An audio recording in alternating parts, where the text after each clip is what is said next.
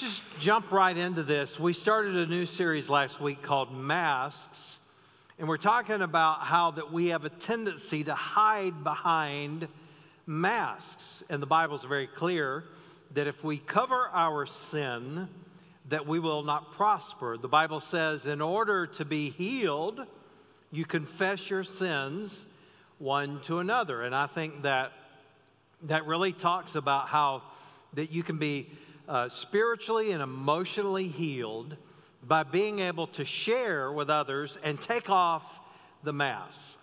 And that's why we talk about here at this church that we don't want to wear the Sunday face when we come to church. Now, we don't want to be guilty of too much information, all right?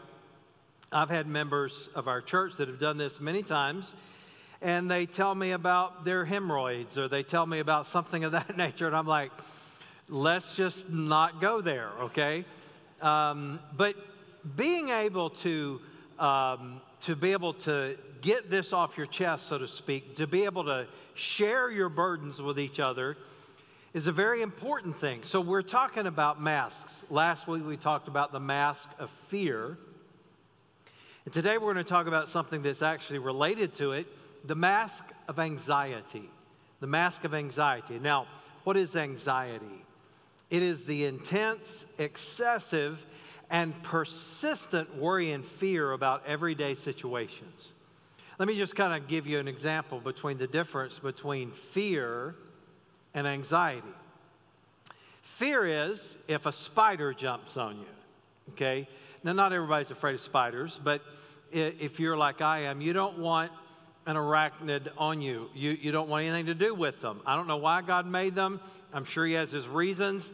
But if I had my choice, all of them, all of them, all of them would be dead, okay? Especially those big old gigantic ones, Sorry, I don't like those. A little bitty tiny one I can deal with, but that is a fear, okay? You know, you get something on you, that's a, f- a fear. Anxiety is if you live in a part of the country where you found a tarantula in your bed, and every day of your life you can't go anywhere, you can't get in the bed without pulling the covers back, searching, you worry constantly about spiders, that's anxiety, okay? Um, when I was a young man, I was a youth pastor. Many of you know my story. Went into ministry full time at age 17, started traveling when I was in Bible college. Kim and I were in 400 churches together while we were in college, ministering to churches, and uh, just a wonderful time. Um, when I was 21, I became a youth pastor, and one of my favorite things to do when I was youth pastor for 10 years was to do Halloween activities. And the reason I did that was I loved scaring these kids, loved it. And I use the word love, okay? Because, yes, it was a godly, deep love that I loved, especially to scare high school boys. That was like a passion of mine. And we would do all kinds of stuff. We'd have haunted houses, we'd have haunted trails. And I remember one time we had this haunted trail, and we would not let the kids go in large groups.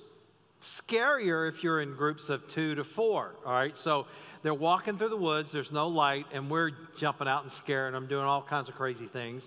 But one thing that I would do is I, I would see these kids coming. I knew they were coming. And there was this bush that I could hide in right beside the trail. And as they're walking along, and the boys are like, you know, this ain't scary, you know, I'm not afraid.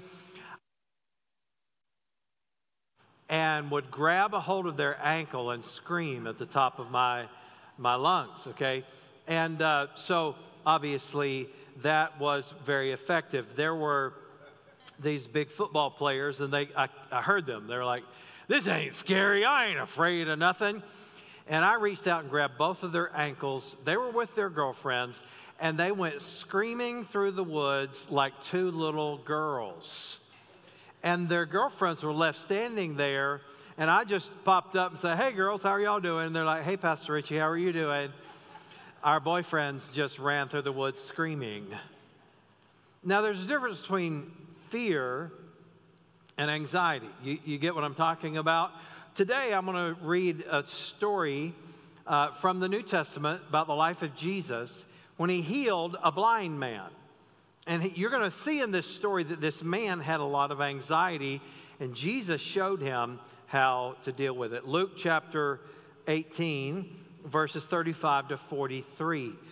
And as he drew near to Jericho, a blind man was sitting by the roadside begging. And hearing a crowd go by, he inquired what this meant. And he, they told him, Jesus of Nazareth is passing by. And he cried out, Jesus, son of David, have mercy on me. And those who were in front rebuked him, telling him to be silent. But he cried out all the more, Son of David, have mercy on me. And Jesus stopped and commanded him to be brought to him. And when he came near, he asked him, What do you want me to do for you? And he said, Lord, let me recover my sight. And Jesus said to him, Recover your sight, your faith has made you well.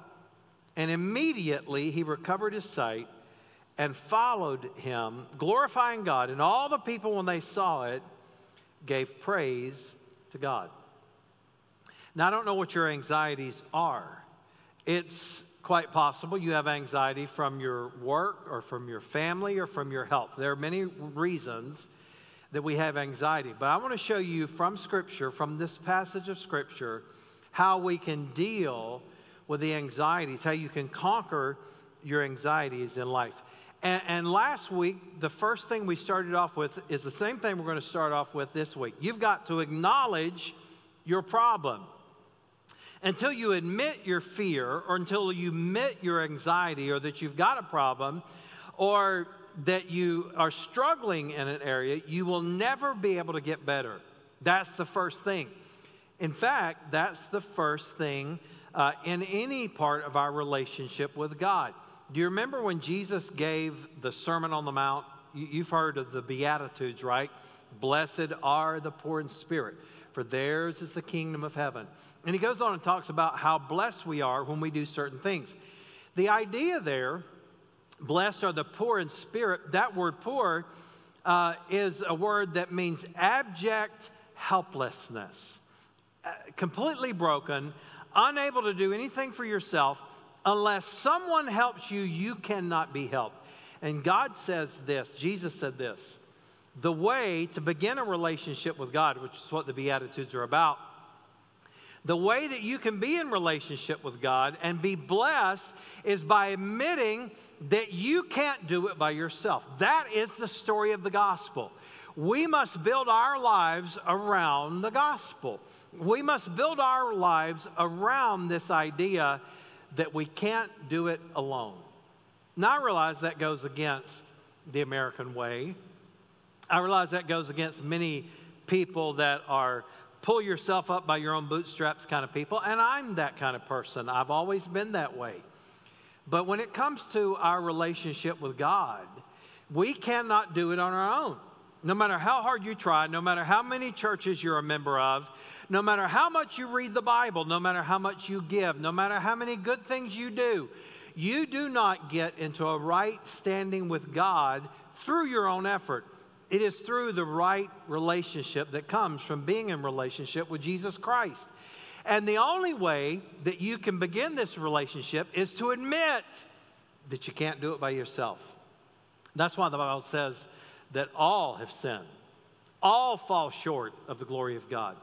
You're not perfect, you can't do it on your own. It's not enough that you put forth effort. The fact is, you must acknowledge your problem.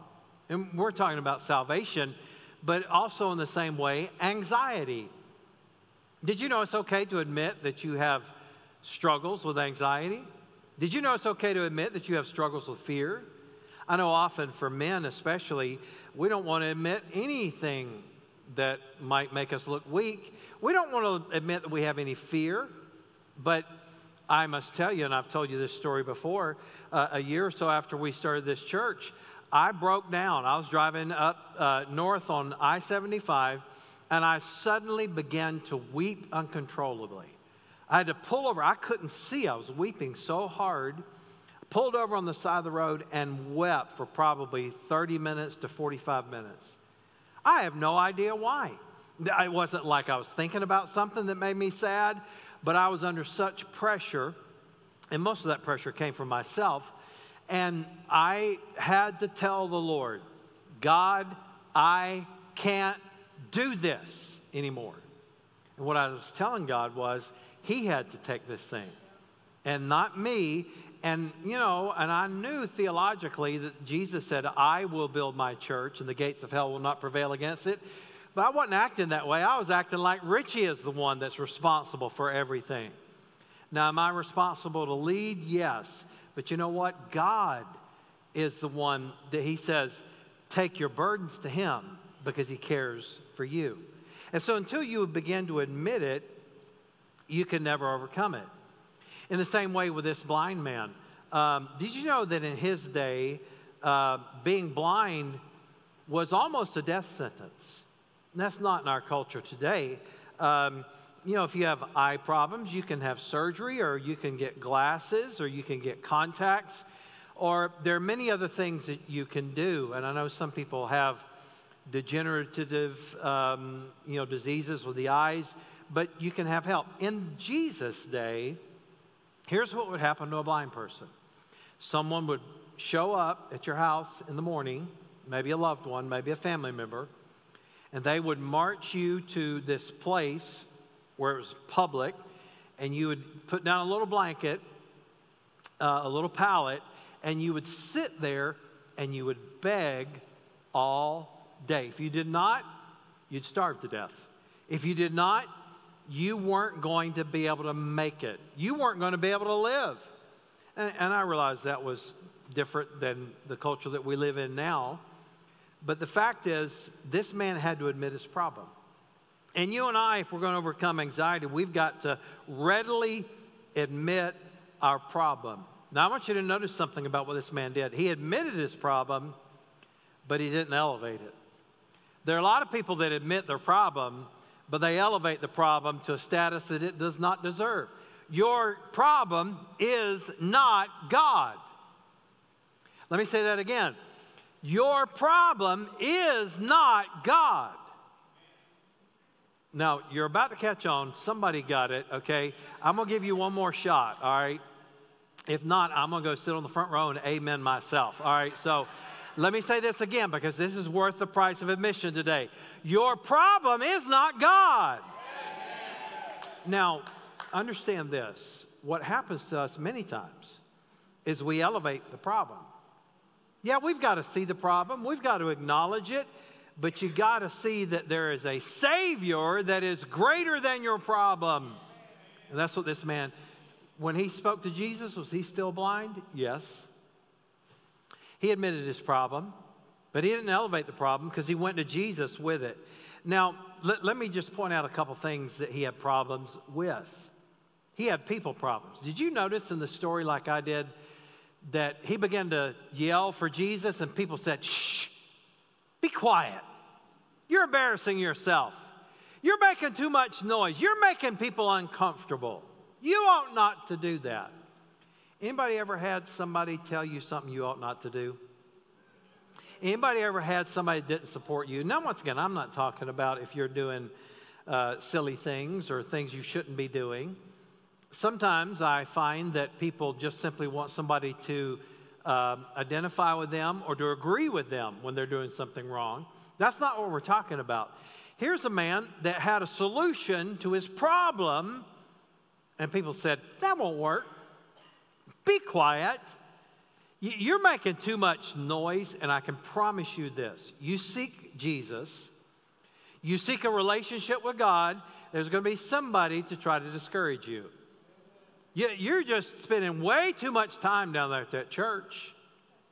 Do you really think that you should give like what they're saying down there? They're just wasting that money. You know that as well as I. What do they do with that anyway? And look, no matter what it is, you know, and let me just say this people are okay with just a little bit of religion. In fact, the devil is okay with you having a little bit of religion. The Bible says that the devil, uh, you know, he knows God and he's afraid, okay? He admits that there's a God. The devil, and, and I really believe this, he does not come to you dressed up in a red suit and a long tail and a pitchfork and horns, okay? He's much subtler than that, okay? And he's not going to tell you, don't ever make a decision for God, because he knows that if he came and tried to tell you that, you would resist him. You'd be like, oh, no, that's not right. But you know what he will do? He'll say, do it later. Not right now. I mean, after all, you got so much going on. The calendar's so full. There's some things you need to do. Don't do it now. Just wait. And many Christians' lives are sacrificed on the altar of procrastination. And they don't even realize it. Well, he had people problems, what people expected, what they said. There are always going to be people that expect something different from you. And you got to learn to put on your big boy pants and stand up in faith and do what God tells you to do. That's what you got to do. You got to be willing to do that, okay? Um, he also had perspective problems. Now, you say, where do you get that from? Well, remember when he heard the noise of the big crowd coming by? He said, they said, who is this? He said, it's Jesus of Nazareth. He said, what does this mean? Now, maybe a rhetorical question, I don't know, maybe a philosophical question. But I do know what it means when Jesus comes by. When you follow him, when you turn to him, what does it mean when Jesus comes by? Well, I'll tell you what it means. It means that your life can be changed forever. It means that you can go to heaven when you die. It means you can have a relationship with God. What does it mean when Jesus comes by you? Maybe it means you can turn all your worries and your cares to Him because He cares for you. This man, um, he addressed this problem. And until you address it, you're never going to get better. And let me tell you what it requires it requires what the Bible calls repentance. Now, for too long, too many pastors have poorly defined what repentance is. Now, these are uh, aspects of repentance. When I was growing up, when I heard the word repentance, what I thought of was an old gray haired preacher with a long bony finger and a big old family Bible and spittle coming out of his mouth when he talked and veins sticking out of his neck and his eyes bulging out and saying things like, You're better turn or burn, brother. Anybody ever know what I'm talking about? Now, there certainly are aspects of repentance that require us to turn around. But you know what repentance actually means? We're talking about biblical repentance. It means to change your thinking, it means to change your mind, it means to agree with God. It is I'm walking this way, and God says, No, you need to walk this way. You go, Oh, okay, I'm going to agree with God. I'm going to go that way. And when you understand repentance for what it truly is, you realize that's one of the greatest blessings God could ever give us. I can agree with God about things, okay? So we've got to, to learn to do that. Here's the second thing after you admit your problem, you got to activate your faith. You see, he could have just sat there, but he didn't. He activated his faith. His recovery began with faith. How do we know that? Well, he believed Jesus could heal him. He believed that God could do what he could not. He acknowledged Jesus as God, by the way. He said, Son of David, that was the way the Jewish people in that time acknowledged the Messiah, the son of David. So, this blind man, yeah, he had a problem, and yeah, he admitted it, and he didn't elevate it, but he did admit it, and then he said, You know what? I'm going to have faith in God. And he called Jesus the Son of God. He believed that God had great mercy. I was reading through the Psalms this week. And one thing that kept sticking out to me that just I kept seeing over and over and over again in the Psalms that his mercy endures forever. His mercy is great. It just keeps on and on and on. So, what am I saying? you need to believe that God can have mercy on you because He is a God of mercy. You say, well, what if He says no? Well, you shouldn't stop asking. Maybe He will hear your prayer. Ask God for mercy. Uh, and then Jesus, I love this, He asked a great question. Now, when you first read this, you're like, come on now, Jesus. Can't you ask a better question than that? Because here is a blind man shouting, Hey, have mercy on me, Messiah, son of David. And Jesus, everybody gathered around. He gets this man in front of him. He says, uh, So, what do you want me to do? Now, doesn't that seem pretty obvious what he wanted him to do? I mean, he's blind. He's calling out for the Son of God. And Jesus looks at this blind man and says, what do you want me to do? What do you want me to do for you? Now, the reason that is very important is because when you and I get asked that question, and God will ask you that question, sometimes we don't have the right answer. Jesus was like, What do you want me to do for you? What is it that you want?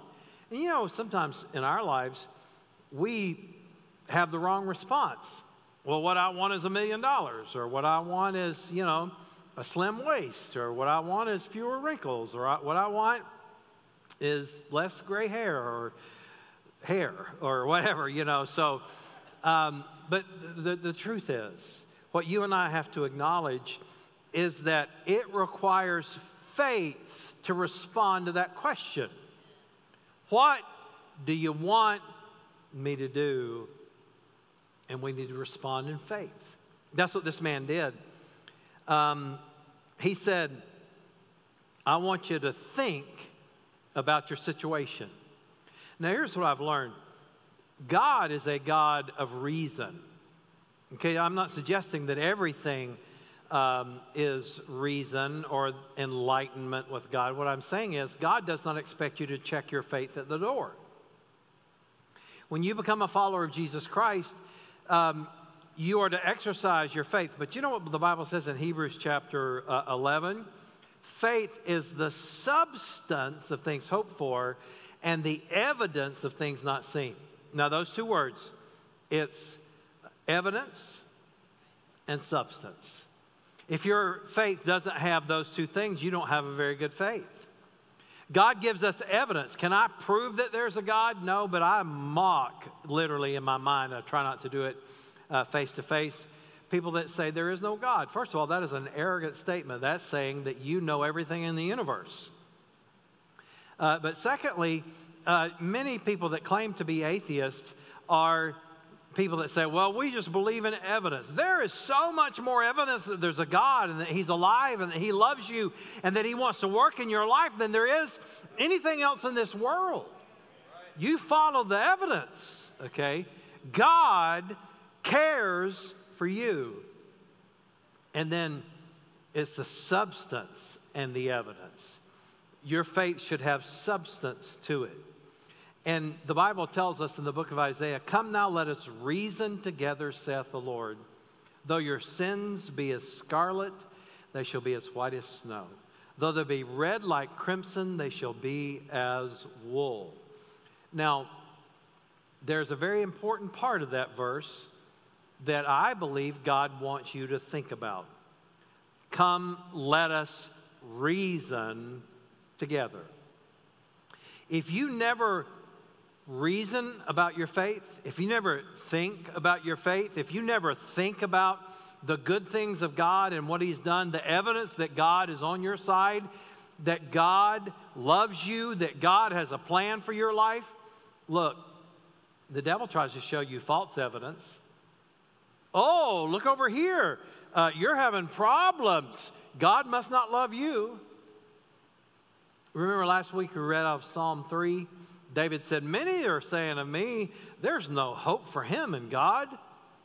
And then he said, Selah, what do you think about that?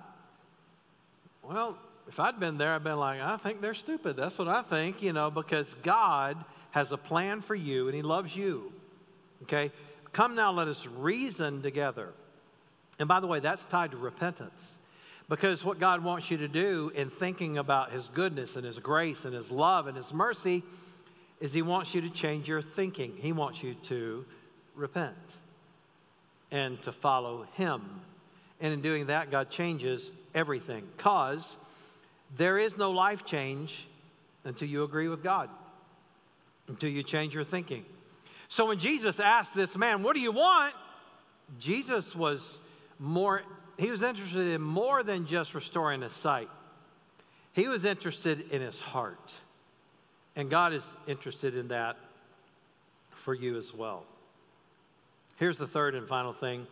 Um, if you're going to overcome your anxiety, got to admit the problem, got to activate your faith. And then this is an interesting one. Number three, you got to allow God to use you. Now, this man had been blind. We don't know how long, but he said, Restore my sight. So we can assume that he had sight before. And the fact is, God used him because people asked him. Let, let, let me read that passage again.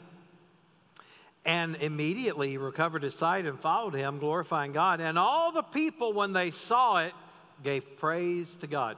You know that tells me? That man let God use him. That man let God use his story. That man was able to tell others, I was blind, but now I see. I was blind, but Jesus came. This was my life before Jesus. This is my life after Jesus.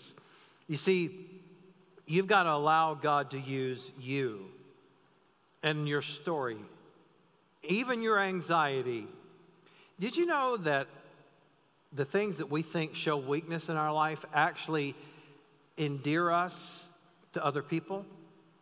Because there are people that think, well, a Christian and a church, well, they're all perfect, and I can't go there because I've got problems. But when you let them know, hey, you know what, I've got fear, I've got anxiety, I've got problems, all of a sudden they're like, oh, well, you're kind of like me.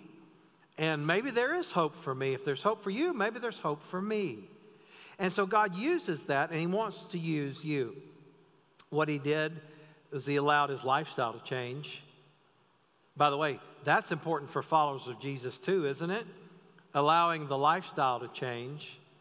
The truth is, um, if there is no change in your life, your attitude, your outlook, then you're not going to be a good witness for Jesus. He followed Jesus, he praised God, and he influenced others. Now, what could this man have done? I want you to think about this. What could he have done? Well, he could have made excuses. Well, I'm blind. These are the circumstances. Um, he could have said, Well, I don't have time for that. He could have said, This is too hard. He could have said, I'm just simply not good enough. He could have said, I'll, I'll do it later. He could have said, This won't work. He could have said, I can't afford this. Uh, these are all excuses that we offer in our personal lives when it comes to making a decision for Jesus. He, he could have wallowed in pity. There are a lot of people that do that. And I, I really want you to understand that as a follower of Jesus Christ, you are not a victim, you are a victor. Okay? And I realize in our culture today, there's a lot of profit for some people in keeping people as victims. I'm not a fan of that, just be honest. Because you can say, well, you know, I've been taken advantage of by some people. Well, you and how many billion others, all right? So the truth is, that's happened throughout history, okay? You're not the only one that's ever been taken advantage of. You're not the only one that's ever been treated unfairly. But with Jesus, you are not a victim. God says that you are more than a conqueror through him. He could have blamed his circumstances, but thank God he acted in his faith. And God blessed him. I just want to close with some principles that we find in this passage, okay? And maybe they'll help you.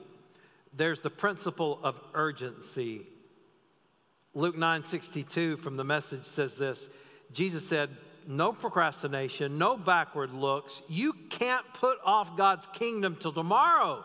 Seize the day. You know what that means? You need to do it now. You need to stop waiting. You need to take your next step now. That's the principle of urgency. Um, then there's the principle of perseverance.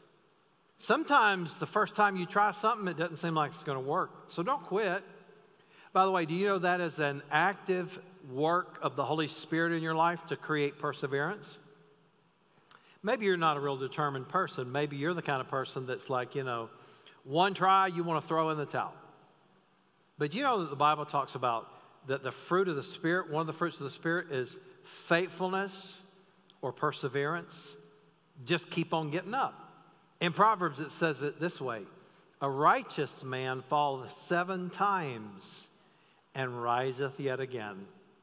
So, perseverance. There's the principle of declaration, and that is announcing your faith. This man announced his faith to let other people know. Don't be afraid to declare it. Then there's the principle of initiative.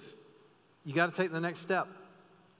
And until you're willing to take that next step, you're not going to get the results you're looking for. Jesus asked him, He said, What do you want? He said, I want to see. I want you to give me my sight. And God gave it to him because he did not wait, he took the initiative. And I hope you'll take advantage in the same way. Let's pray together. Heavenly Father, help us today to follow you with all of our heart. Help us to have this perseverance, to have this faith, to follow you. God, I pray that you'd help all of our people to grow in their faith because of what we've learned from Scripture today. Now, before I finish my prayer, let me just ask Is there someone here today that would like to receive Jesus as your Savior? Just keep your heads bowed for a moment if you would. Maybe there's someone online that would say, Pastor Richie, I need Jesus as my Savior. I would encourage you to pray something like this to God I believe Jesus is the Son of God, that He died on the cross and rose from the grave. I don't understand everything about the Bible or even everything about salvation, but I'm asking you to come into my life. I'm committing my life to you now. I'm asking you to save me now. You know what God said He would do if you asked that? He said He would answer your prayer. For whosoever shall call on the name of the Lord shall be saved. Heavenly Father, I pray that you'd help anyone in the room today or watching online that needs to receive Christ, that today would be the day they do it. I pray for every person that's dealing with anxiety, God, that you'd help us, all of us, Lord, no matter who we are, that we would turn this over to you by faith. We would admit it. We would um, begin to uh, activate our faith, and then we'd help other people as well. And Father, we want you to know that we love you today. In Jesus' name I pray. Amen. Before we're done today, let me just say first of all, thank you for coming. Uh, let me remind you of a couple things. We talk about next steps here. We say that your next step is your most important step. What is your next step? Maybe you need to go through the next step class. That's two weeks from today. 1030, just show up at regular time. We'll show you where to go. Uh, or maybe you want to be baptized, or you know someone who does want to be baptized. We're doing that next Sunday during the service, okay? So get ready for that. Or maybe you want to just take a next step by being involved. One way you can do that, bringing candy for the kids uh, on the last Sunday of the month, and it's going to be great. Now, let me say this. If you uh, don't want your kids to have candy, that's okay. That's your prerogative. They'll probably be a lot healthier and you'll probably be able to go home and take a nap, whereas everybody else won't. All right, so, but that's okay. Your kids, there'll still be activities for them to do. They don't have to have candy, okay, if that's something that you're, you don't want them to have, okay? So that's your choice. We acknowledge that. But we do want to be, them to be involved. It's going to be a great day. And so I encourage you to make sure that they're here on the 29th, okay? All right. Thank you so much for coming today.